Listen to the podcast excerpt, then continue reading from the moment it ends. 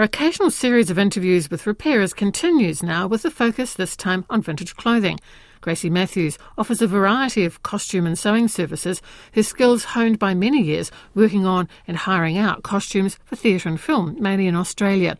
In 2010, she and her partner moved from Sydney to the Clevedon Valley, and now she often travels the country offering sewing and repair workshops. She thanks her mother for passing on her sewing skills while Gracie was young. Yeah, absolutely. Yeah, my mum um, was one of 11 children, so hand me downs and um, remakes and repurposing was probably in her DNA.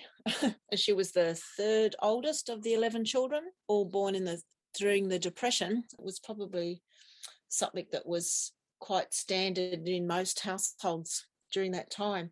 So when I came on board, mum was still sewing and using her Singer 201 that she got for her 21st. And I have vivid remem- memories of uh, having my afternoon nap while she was sewing on the sewing machine right next to her. And I would go to sleep with the sound of the machine ticking away. And uh, I would be sorting her buttons. That was what she would get me to do. She'd tell me, oh, I need a red button today. And I'd have to spend you know the afternoon playing with playing with the buttons and getting the ones that she wanted. I'm sure it was just to keep me occupied. But my mum also took on um, one of the first opportunity shops within the church that she was with at the time. And so secondhand clothing was just part of uh, growing up. There was always something special and she was always adapting things and getting fabric in and uh, was always end of pieces, and I was always amazed what she could actually make with her bits of fabric that she had. So when I got old enough to get my first Barbie and Barbie camper, the first thing I wanted to do was replace the plastic sleeping bags that my poor Barbie was sleeping in. And um, so I fashioned some fabric, yeah, sleeping bags for my Barbie at the age of seven or eight or something. And mum let me use the sewing machine. She pressed the pressed the knee pad and I sat on a knee and away we went. So I always did like being around what she was doing and um, seeing how she would make ends meet basically through fabric and mending dad's trousers and making really big hems on all our skirts and and trousers so when we got taller she would just let the hems down and they'd be folded three or four times and I always wondered why they were really thick and heavy at the beginning. But as I got taller, the fabric got lighter and the hems got lighter because there was less fabric in them. Um, so did she teach you? Did she teach you how to sew and how to mend, or did you learn more by watching her? Because I know you did a fashion technology course, so you got some practical yeah, skills yeah. there. But it feels like you know your mum was definitely the starting point.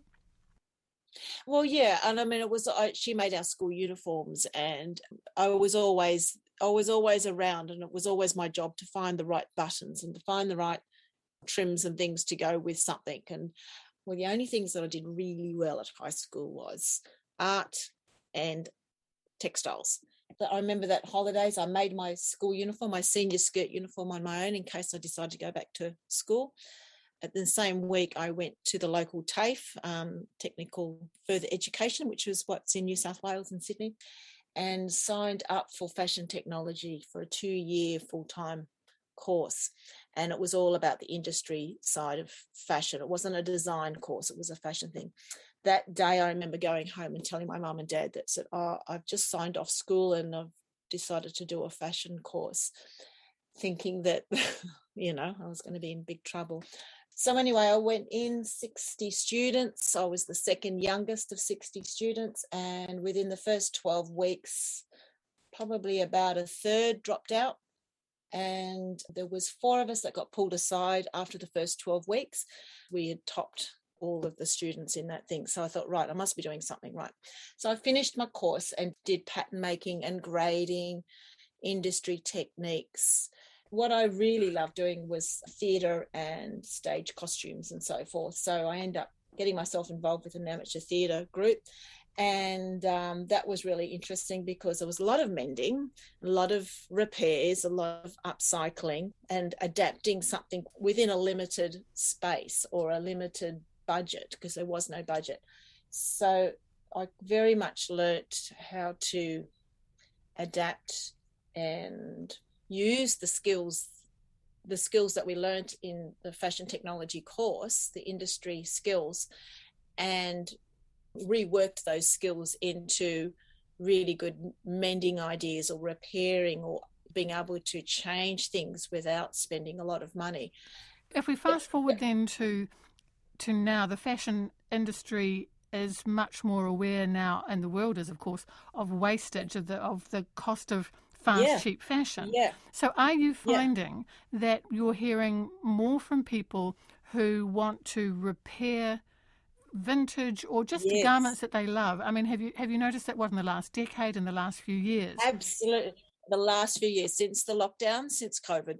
And uh, it's been really interesting. And just leading up to, to COVID, since I've moved over here and um, started reinventing what I do for work and careers, I found that repairing and mending has come into its own. And so many things are online that you can see people fixing things. But the problem was is that this generation of adults never got sewing at school. So, and they were, they've always been brought up in the throwaway society.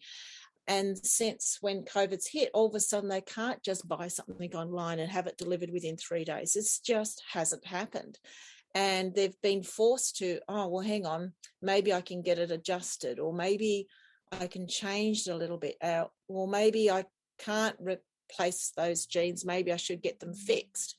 And that's what's come back into the repairs and the sustainable fashion because also their children are learning about sustainability at school a lot more these days especially the teenagers of the last probably three or four years five years.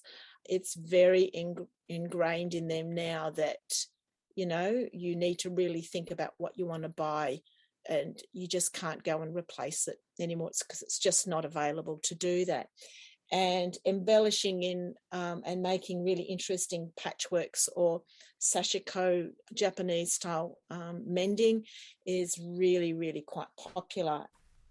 It's basically just a running stitch in and out, up and down, even stitches, and it's um, stitched in lines and and gridded across a mend, and maybe with a fabric underneath to bring up the fabric in under things and the and the stitching threads are contrast usually or are blended colors of what the garment it already is.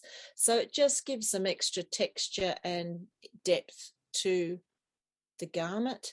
It also tells the story. Um, i always think that holes and damage to clothing should be celebrated and not hidden because there's always a story behind the ripped jeans. You know i did this when I jumped the fence, or you know, there's always a story behind people's mending. Um, so I always find that there's no point trying to hide it and celebrate it. So I've a couple of years ago, I was invited to be part of um, New Zealand Fashion Week with my hand crank sewing machines, and we did some mending classes there, and it was pretty much just doing hand stitching like the sashiko, running stitch and a bit of a blanket stitch around the hole with putting a bright colour in underneath to celebrate the hole as opposed to trying to hide it. People who come to you with really loved garments that maybe have had something Oh, catastrophic happen. Yeah. I mean, can you give us a couple of examples of those? Yes, uh, wedding dresses, heirloom wedding dresses that are usually uh, second generation or even grandmother wedding dresses um, that they want to keep the integrity of the gown. And so I have to be very careful on doing any repairs and mending on it so it's not changed, yet on the same token, making it fit the new person that's wearing it as well.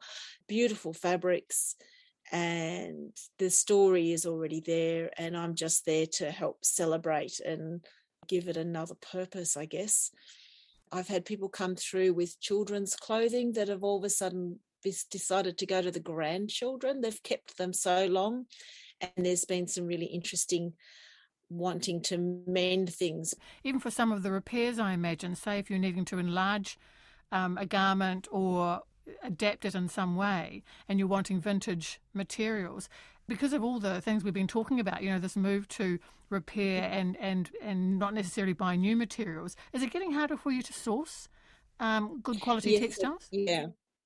Yes, it is. It is. It is really hard to find it, and you really have to.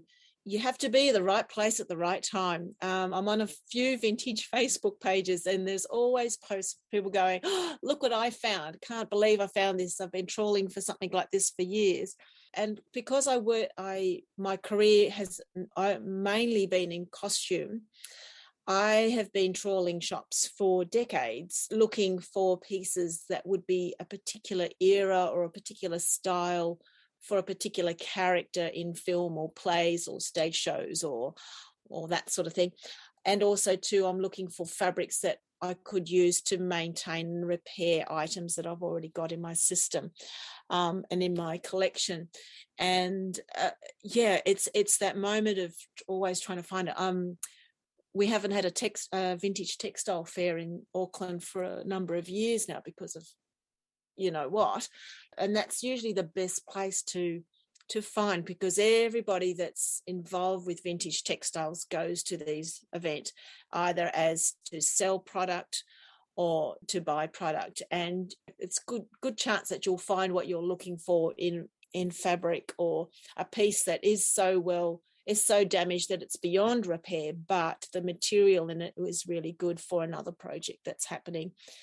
And that's always a good thing to to go looking for. Sometimes I do. I have got garments here that are, are vintage, you know, beautifully made, but are so in disrepair that for me to mend them and to try to unsell them, it, it the cost would be just too much. But I can't let them go. I can't let them go back into landfill because they're just too beautiful and there's too much love in there. I mean, talking about joys and emotion, I imagine, Gracie, for you, when somebody comes in and you have achieved that perfect invisible mend on the garment, they put it on, it fits perfectly, they can't see where perhaps it was mm. damaged or the moths had got yeah. to it. I know that's something you get really yeah. concerned about. Um, and yes. they and they put it on.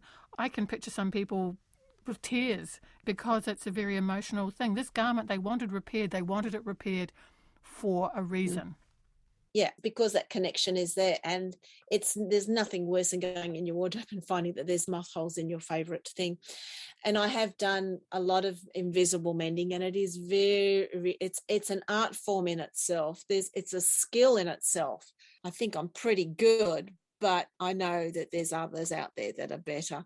And it's a matter of pulling the right threads from the seam allowance inside the garment. So you have to get inside the garment. And if it's a tweed or a, a tartan or something like that, they're always hard because you have to pull the exact same colored thread from somewhere within the garment that's not going to be seen, like a facing.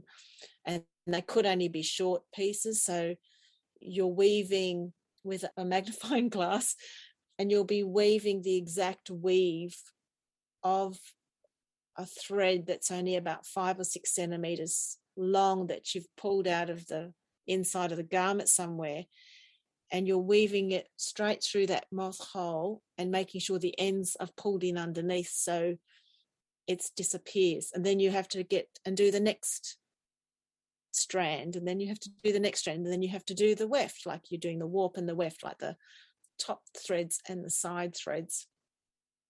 And you have to make sure that it's the same weave, if it's a standard weave or if it's a twill, which is double twisted or three twisted, or it's definitely an art form. And I know that I've got three pairs of glasses now depending on what the job is. Because it sometimes and i have to have a break and i have to have it has to be clear nice bright days. I can't do it at night time most people can't because it is so fine Clothing repairer Gracie Matthews. A full interview is going up on our webpage. Our live track guest after the news is playwright Tim Hambleton, plus new collections by poets James Brown and Briar Wood, and a play about a worm in search of its abducted mother.